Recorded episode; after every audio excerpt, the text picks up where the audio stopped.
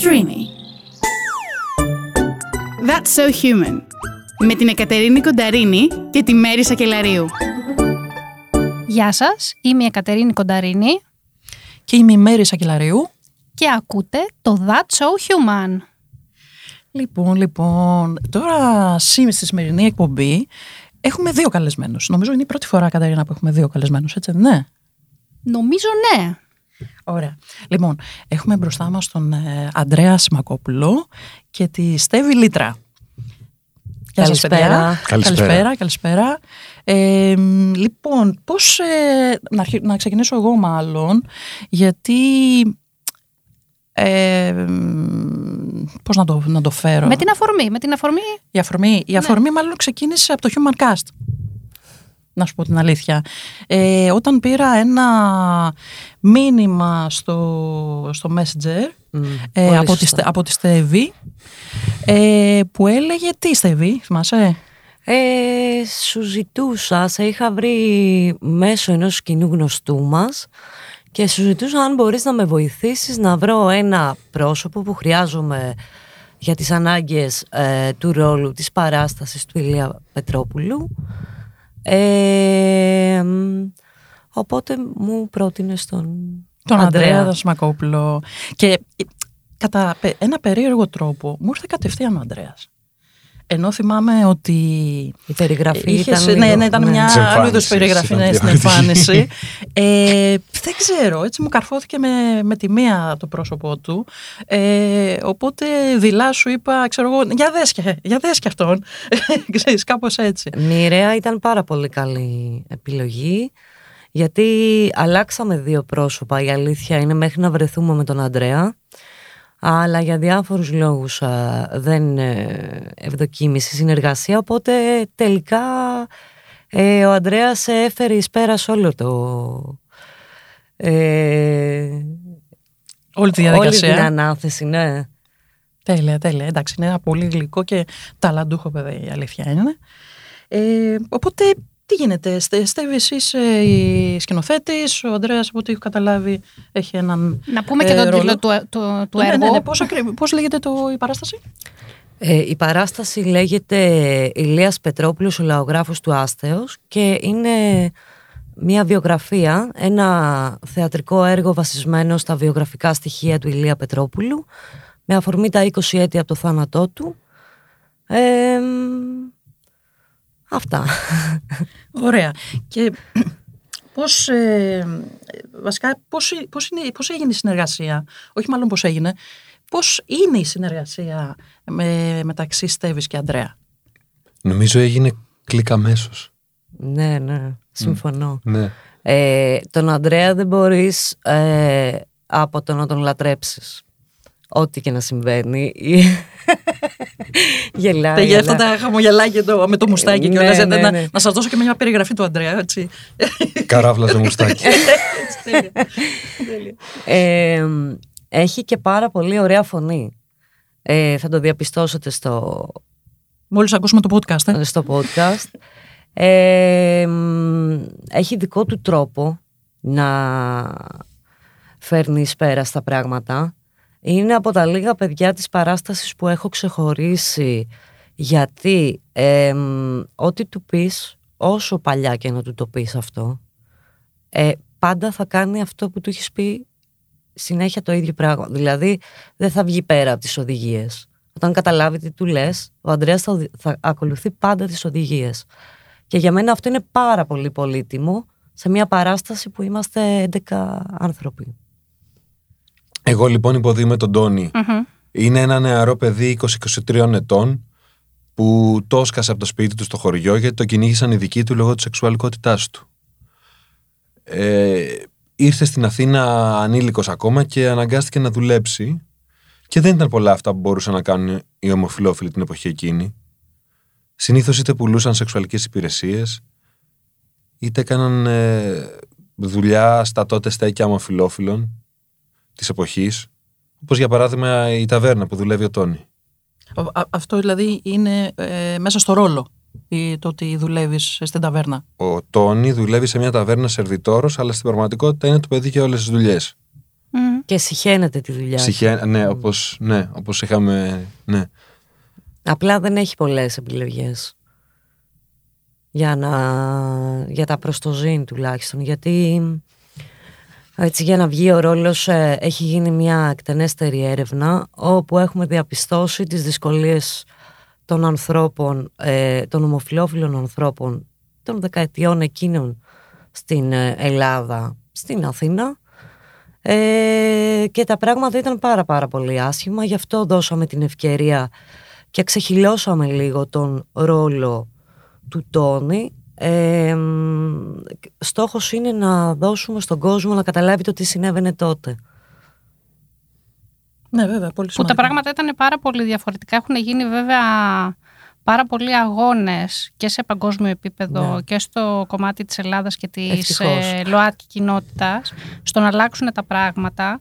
Για μένα ένα τέτοιο έργο είναι πολύ σημαντικό να υπάρχει πέρα από το κομμάτι του να δεις μια θεατρική αξιόλογη παράσταση στο κομμάτι της ιστορικότητας Μμμ. για να ερχόμαστε σε επαφή με το τι συνέβαινε που υπάρχουν άνθρωποι βέβαια ηλικία που τα έχουν ζήσει οπότε τα γνωρίζουν και σίγουρα αυτό φέρνει έτσι μία ανάμνηση και θα θέλουν φαντάζομαι να δούνε το, το έργο για να ξαναέρθουν σε αυτή την εποχή η οποία βέβαια η εποχή ήταν και πάρα πολύ κακοποιητική Πολύ σωστά, Κατερίνα. όπως θα, θα συζητήσουμε και όπως γνωρίζουμε, αλλά και για τα νέα παιδιά που μπορεί να έχουν ακούσει, αλλά μέσα από μια θεατρική παράσταση είναι σαν να βρίσκεσαι μέσα στην εποχή, οπότε βιώνεις τελείως διαφορετικά τα πράγματα και αν ανήκεις και στη ΛΟΑΤΚΙ κοινότητα, νομίζω ότι μ, κατά κάποιο τρόπο οφείλεις κιόλας να έρχεσαι σε επαφή με, με- το παρελθόν. με το παρελθόν, είτε μέσω βιβλίων, είτε μέσω παραστάσεων, είτε μέσω συζητήσεων. Σινεμά. Σινεμά, βεβαίως. Οπότε για το ελληνικό κοινό νομίζω ότι είναι μια ευκαιρία να, να δει αυτή την παράσταση. Κοίτα, είναι ένα κοινωνικό θέμα το οποίο οκ, έχει εξαλειφθεί αρκετά α, κοινωνικές συμπεριφορές ή ρατσιστικές συμπεριφορές αλλά θεωρώ ότι δεν έχει τελειώσει. Ε, ίσως είμαστε στην αρχή του τέλους αλλά δεν είναι το τέλος ακόμη. Οπότε έτσι και εμείς ε, θέλουμε κάπως να συμβάλλουμε στο να γνωρίσει ο κόσμος κάποια πράγματα. Δεν είναι στόχος μου μόνο η ΛΟΑΤΚΙ κοινότητα να μάθουν παιδιά που δεν γνωρίζουν ή να θυμηθούν πάλι. Κυρίως είναι να πονέσουμε αυτούς που δημιουργούν προβλήματα. Αυτό. Και θα, και θα έλεγες κιόλας ότι είναι και ένας φόρος τιμής κατά κάποιο τρόπο στους ανθρώπους οι Οπωσδήποτε. Βασανίστηκαν. Ναι. Οπωσδήποτε. Ε, έχω διαβάσει και έχω ακούσει ότι συνέβαιναν πάρα πολύ άσχημα πράγματα πέρα από ξυλοδαρμούς, κοροϊδίες και ε, χλεβασμούς. Ε, αυτό που γνωρίζω είναι ότι ομοφιλόφιλοι που α, σύχναζαν στην πλατεία Ομονίας ας πούμε είχαν πάντα ραμμένα χρήματα στο παντελόνι τους με σκοπό να πληρώσουν την εγγύηση όταν τους έπιανε η αστυνομία διότι ίσως κινδύνευαν μέχρι να φτάσουν στο ψυχιατρίο, να τους πάνε στο ψυχιατρίο για λοβοτομή. Δηλαδή είναι, είναι φοβερό αυτό το πράγμα. Αν- Είναι ανατριχιαστικό αυτό το πράγμα. Ε, έχεις να μας δώσεις ε, εμ, σε ποια δεκαετία, μέχρι πα- ποια δεκαετία συνέβαινε κάτι τέτοιο; Ε, από, από διάφορα που έχω διαβάσει, σίγουρα η, εξι, η δεκαετία 60-70, όπου ήταν και η Χούντα, όπου αναφέρεται και το έργο σε αυτή τη, τη δεκαετία, εκεί ο Πετρόπουλος έχει χωθεί και έχει προσπαθήσει να ε, ψαρέψει, να αλλιέψει τη γλώσσα των ανθρώπων αυτών με σκοπό να δείξει στην κοινωνία και στους ακαδημαϊκούς ότι υπάρχουν. Μην κάνετε πως δεν τους βλέπουν. Έχουν κώδικα δικό τους και ε, είναι ανάμεσά σας. Απλά εσείς δεν θέλετε να τους αποδεχτείτε. Ε, εκείνη η δεκαετία θεωρώ ότι ήταν η πιο μαρτυρική για τους ανθρώπους αυτούς. Λίγο αργότερα το 80 ε, με το περίφημο Πασόκ γίνανε κάποια άλλα τραγικά γεγονότα τα οποία ε, αν, αν θυμάμαι καλά α, κυνηγούσαν ε, τα τρανς άτομα από τη Συγκρού και, δημιου... και είχαν βάλει και τους κα... κάτοικους σε αυτό το παιχνίδι. Ήταν όμως ένα πολιτικό παιχνίδι. Ε, τέλος πάντων από το 90 και μετά θα τα ξέρετε καλύτερα ότι ανοίξανε λίγο τα πράγματα και ο αγώνας είναι ως σήμερα. Είμαι πολύ ευαισθητοποιημένη με το θέμα αυτό γιατί ε, έχω χάσει φίλο μου. Οπότε ε, θέλω έτσι, τώρα που είμαι μεγάλη πια, 35, ε, έχω ενημερωθεί, διαβάσει και καταλάβει πολλά πράγματα, ε, να μπορέσω να δώσω στον κόσμο την ευκαιρία να δει καλύτερα κάποια πράγματα. Αυτό, από τη δική μου οπτική σκοπιά. Και...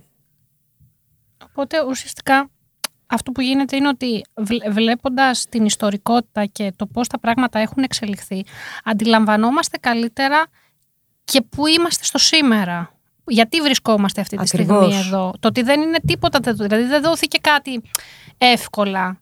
Αυτό που έχουμε αυτή τη στιγμή στην Ελλάδα που υπάρχει ας πούμε, ε, υπάρχει μια ορατότητα, δεν είναι η πλήρης ορατότητα και η συμπερίληψη. Υπάρχει όμως μια ορατότητα. Δεν, δεν, δεν ήταν τυχαία τα πράγματα εδώ. Δόθηκαν αγώνες στο να φτάσουμε και υπάρχει κόσμος ο οποίος έχει βασανιστεί, έχει δολοφονηθεί.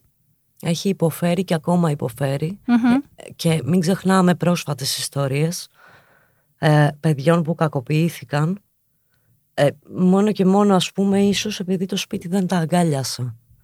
Εάν ήξεραν η οικογένεια και είχε αποδεχτεί πράγματα, προφανώς δεν θα υπήρχε ο κάθε επιτίδιος να κορυδέψει οποιοδήποτε παιδί έχει την ανάγκη να εκφράσει τα όνειρά του, ας πούμε το αυτονόητο. Είναι όλα θέμα α, σπιτιού και οικογένειας και γενικότερα εμένα θα με ενδιαφέρει πολύ να έρθουν μαμάδες, δεν ξέρω για μπαμπάδες, μαμάδες στην παράσταση. Όχι βέβαια, οι γονείς... Γονείς και, γονείς. Ναι, ναι, γονείς, Όχι μόνο μαμάδες και μπαμπάδες. Συγγνώμη ε, να δουν το έργο και να μπουν περισσότερο μέσα σε όλο αυτό και να κάνουν ένα βήμα πιο κοντά στο παιδί τους. Αν μη τι άλλο να προβληματιστούν, έτσι. Ναι, ναι. Είναι πολύ σημαντικό. Α, αυτό που το ρωτάω γενικά, ε, από ποια ηλικία και μετά θεωρείς ότι η παράσταση μπορεί κάποιο παιδί να έρθει να τη δει; Ε, επειδή ε, έχουμε πάρει κείμενα ατόφια όπως τα έχει γράψει ο Πετρόπουλος και έχουν διαμορφωθεί σε θεατρικό ε, στο θεατρικό έργο. Ε, έχει αρκετές, πώς να το πούμε τώρα, ε, άσχημες λέξεις. Βρισιές, βομολογίες. Ναι. Πολύ σωστά. Οπότε 18 και άνω είμαστε OK. Okay. Ε, Στέβη, ποιος είναι ο Ηλίας Πετρόπουλος; Ο, ο Ηλίας Πετρόπουλος όπως λέει και ο τίτλος της θεατρικής παράστασης είναι ένας λαογράφος του άσθεως. Ο Ηλίας Πετρόπουλος ε, αυτοχαρακτηρίζεται λαογράφος του άσθεως γιατί πολύ απλά ως τότε κανένας άλλος ε, δεν είχε ασχοληθεί με το τι συμβαίνει μέσα στην πόλη. Ο Ηλίας Πετρόπουλος ε, του άρεσε να ασχολείται με το περιθώριο είναι ο πρώτος που κατέγραψε τα, το λεξικό για τα καλιαρτά, έγραψε για το ρεμπέτικο, έγραψε για το, για το φλιτζάνι και το, ο, ε, ο, τουρκικός καφές εν Ελλάδη. Μια και ανέφερες λοιπόν τα καλιαρτά, για πες μας γι' αυτό. Αυτό που μου αρέσει πάντα να λέω είναι αυτό που ακούγεται στην παράσταση. Τα καλιαρτά είναι η γλώσσα του δρόμου. Ε, είναι μια συνθηματική γλώσσα κώδικας μεταξύ ομοφυλόφιλων για να μην μπορούν να τους καταλάβουν οι άλλοι και κυρίως οι αρχές. Είναι παρμένη από γαλλικά, ιταλικά, τουρκικά, αγγλικά και ελληνικά. Και έχει στόχο να αφοπλίσει το συνομιλητή και να τον κάνει να νιώσει άβολα. Καλιαρντά, καλιαρντός. Σημαίνει άσχημος. Γιατί ήδη αυτό σαρκάζονταν. Κάπου είχα διαβάσει ότι έχει και μια γοητεία ε, αυτός ο, ο λόγος. Δηλαδή, πολλές φορές ε, αφοπλίζει το, τον συνομιλητή απέναντι. Ε, Μα αυτό που είπε με το άβολο, ότι ουσιαστικά είναι θα σε κάνω να νιώσεις άβολα πριν εσύ με κάνεις εμένα να νιώσω. Γιατί η τάση σου είναι αυτή, του να θες να με κάνεις να νιώσω άσχημα για αυτό που είμαι, οπότε προ- σε προλαβαίνω. Έχω διαβάσει το λεξικό τρεις φορές. Ε, στην αρχή από περιέργεια, μετά για τις ανάγκες του, της παράστασης, γιατί όλη η σκηνή του Τόνι είναι στα καλιαρντά γραμμένη. Ε, μ, παιδιά, γελάω συνέχεια. Κάθε φορά που θα διαβάσω το λεξικό, γελάω με το, με το τι σημαίνει, τι, πραγματικά είναι... Ε, δεν μπορείτε να φανταστείτε με τι ευφυΐα είναι οι σχηματισμένες οι λέξεις. Αξίζει κάποιος να το έχει διαβάσει μια φορά στη ζωή του. Έστω. Ε, υπάρχει αυτό το λεξικό κάπου. Υπάρχει δηλαδή... φυσικά στα βιβλιοπολία. Α, ωραία, ωραία. Είναι, υπάρχει ακόμα ή είναι εξαντλημένο Βέβαια, όπως όχι, ο όχι. Είναι, τουρκικός είναι, από καφές τα στην λίγα, Ελλάδα; είναι από τα λίγα που δεν, ε, δεν είναι εξαντλημένο. Αλλά και να μην είναι, εγώ θα τα πάρω όλα από τη Στέβη και θα τα διαβάσω. Ε, αλέ- Αλίμονο, εσύ έχεις... ε, Από το αρχείο. ναι, ναι. Ε, μ, Στέβη, πάω λίγο στην, στο δικό σου ρόλο, αυτό της σκηθο- σκηνοθεσίας, αλλά και το πώς ας πούμε ξεκίνησε όλη αυτή η διαδικασία στο μυαλό σου. Ε, τι είναι αυτό που σε ελκύει στον Ηλία Πετρόπουλο; Ε, τι απ' όλα. Α, Λοιπόν, ε, όπως γράφω έτσι και σε σημειώματα που έχουμε στείλει σε δελτία τύπου, α, το πιο σημαντικό απ' όλα είναι ότι είναι ένας άνθρωπος, αν διαβάσεις έτσι συνολικά το έργο του και ή τη ζωή του, καταλαβαίνεις την πορεία του από μικρός, από πιτσίρικας μέχρι που πέθανε. Είναι ένας ευφιέστατος ο άνθρωπος όπου έκανε κάθε ατυχία που, που συνέβαινε επιτυχία. Πολύ σημαντικό. Ο Πετρόπουλος με αυτά που έγραφε την εποχή που τα έγραφε δεν είχε να κερδίσει τίποτα παρά μόνο φυλακή. Και όμως έβλεπε πάρα πολύ μπροστά, πολύ διορατικός εμ, και κυρίως είναι ένας άνθρωπος που ακολούθησε την καρδιά του. Ε, είναι πολύ σημαντικό αυτό το μήνυμα ε, να, το, να το μοιραστούμε με όλους ότι ό,τι προβλήματα και να έχεις, ό,τι και να σου συμβαίνει, είναι πολύ παροδικό όταν έχεις ένα στόχο, μία αγάπη, ένα ενδιαφέρον και θες να το στηρίξεις, υπάρχουν τρόποι να γίνει αυτό το πράγμα. Αυτό είναι πολύ σημαντικό μήνυμα, νομίζω. Και ειδικά όταν ε, βλέπεις να εφαρμόζεται, γιατί ξέρεις, σε θεωρητικό επίπεδο μπορούμε να πούμε πολλά, αλλά όταν βλέπεις ε, άτομα που το έχουν ε, εφαρμόσει αυτό στη ζωή τους και κάτω από πάρα πολύ δύσκολες συνθήκες, Ακριβώς. λες ναι είναι εφικτό. Μπορώ και εγώ να ζήσω ελεύθερο. Ναι, ναι, ναι. Ε, ο Πετρόπουλος εμ, είχε ένα μαγικό τρόπο να καταφέρνει αυτό που βάζει στο μυαλό του. Ήταν πεισματάρης πολύ. Εμ, στήριζε τη ζωή του με τον λόγο του και θεωρώ ότι μέσα από την σε εισαγωγικά δική του τρέλα βοηθήθηκε ουσιαστικά πάρα πολλοί κόσμος πέρα το ότι ανάδειξε ας πούμε τα καλιαρντά διέσωσε το ρεμπέτικο κατέγραψε τους, ε, τις συνθήκες εργασίας για τις εξεργάτριες σε ένα από τα βιβλία του Α, πολύ σημαντικό αυτό. ε, βέβαια. Ε, μ, ανακάλυψα ότι σε ένα από τα βιβλία που λέγεται «Της φυλακής» έχει περάσει μέσα μια ολόκληρη ιστορία ενός κρατούμενου όπου ε, είχε πολλά προβλήματα με τους φύλακες, ε, με τις ε, μ, απομονώσεις, είχε πολλά προβλήματα. Οπότε έβγαλε προς τα έξω, προς τον κόσμο, την ιστορία αυτού του ανθρώπου. Και Ε, κατ' επέκταση και το σύστημα το σοφρονιστικό. Ακριβώς, ακριβώς. Δηλαδή δεν κάνει μόνο λαογραφία. Ε, επίσης ήθελα να σας πω ότι είναι φοβερός γιατί έχει πολλές ταυτότητες. Λαογράφος, συγγραφέας, κοινωνιολόγος, ενδυματολόγος, πολύ σοβαρό αυτό, δεν το ξέρουν πολλοί. Έχουμε λίγους Έλληνες ενδυματολόγους που καταγράφουν την ελληνική φορεσιά.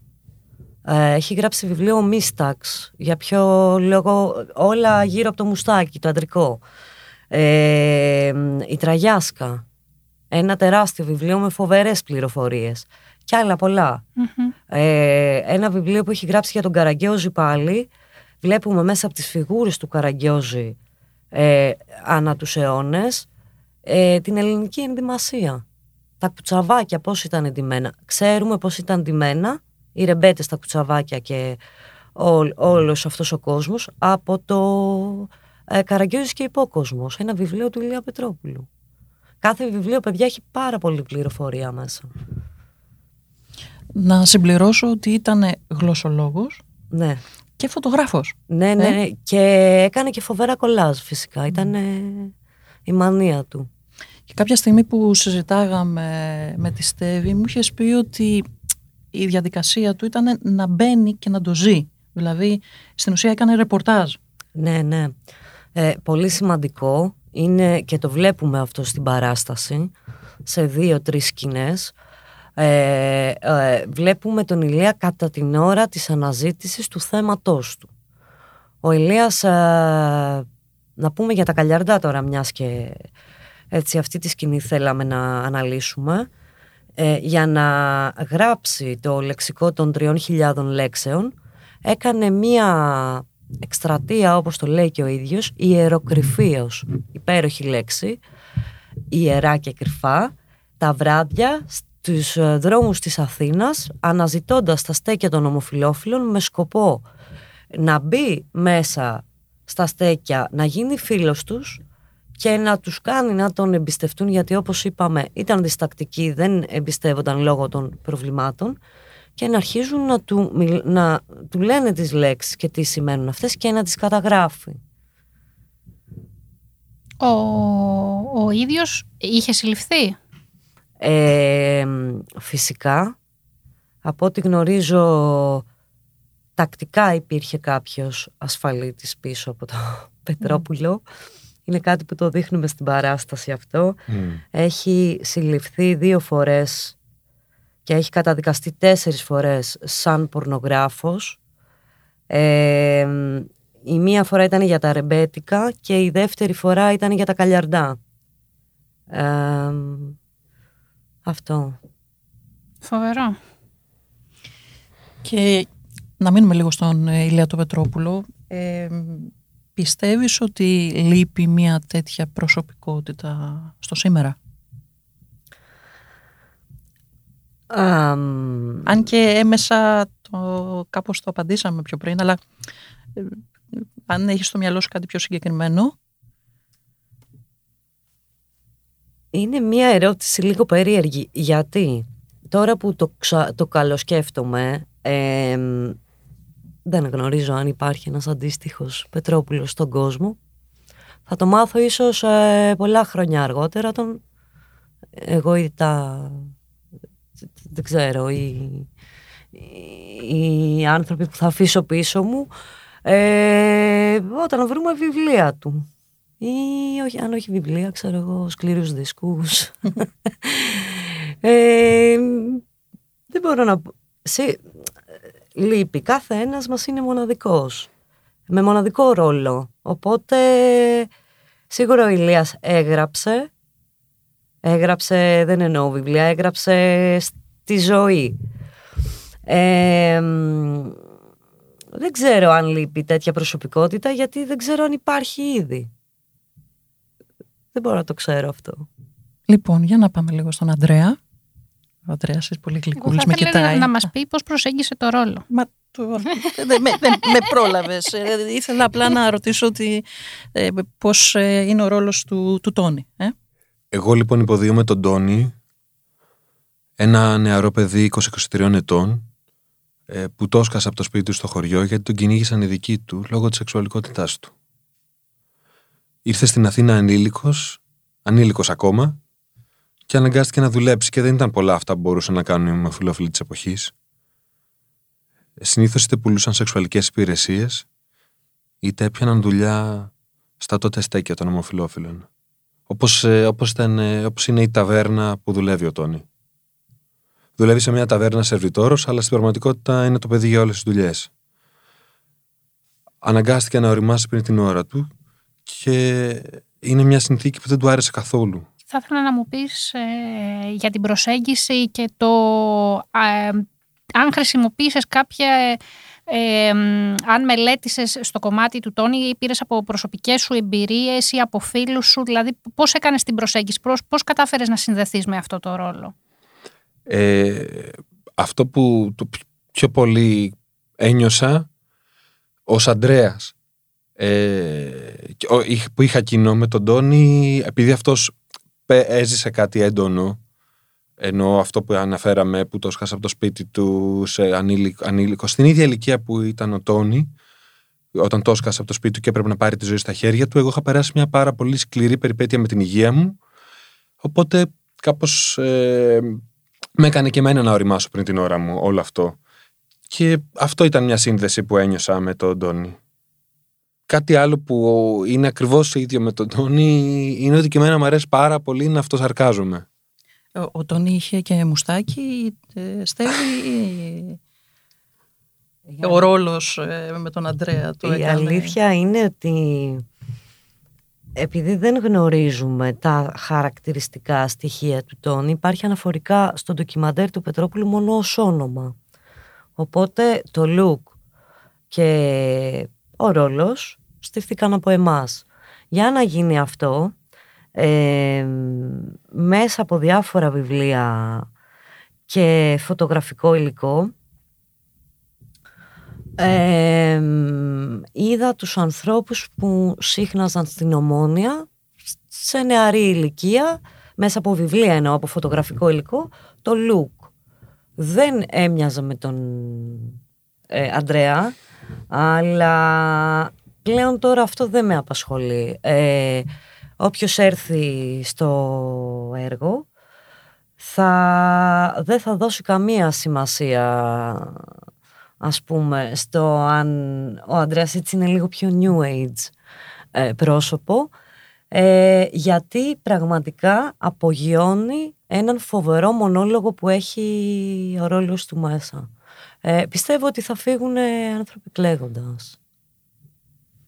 Και μια και έτσι το φέρες ε, στο κομμάτι της παράστασης, ε, να κλείσουμε με το ποιοι είναι, πότε παίζεται η παράσταση, ε, τι μέρες. Το θέατρο. Ε, είναι όλες οι Παρασκευές του Φεβρουαρίου, ε, στο Θέατρο Νους.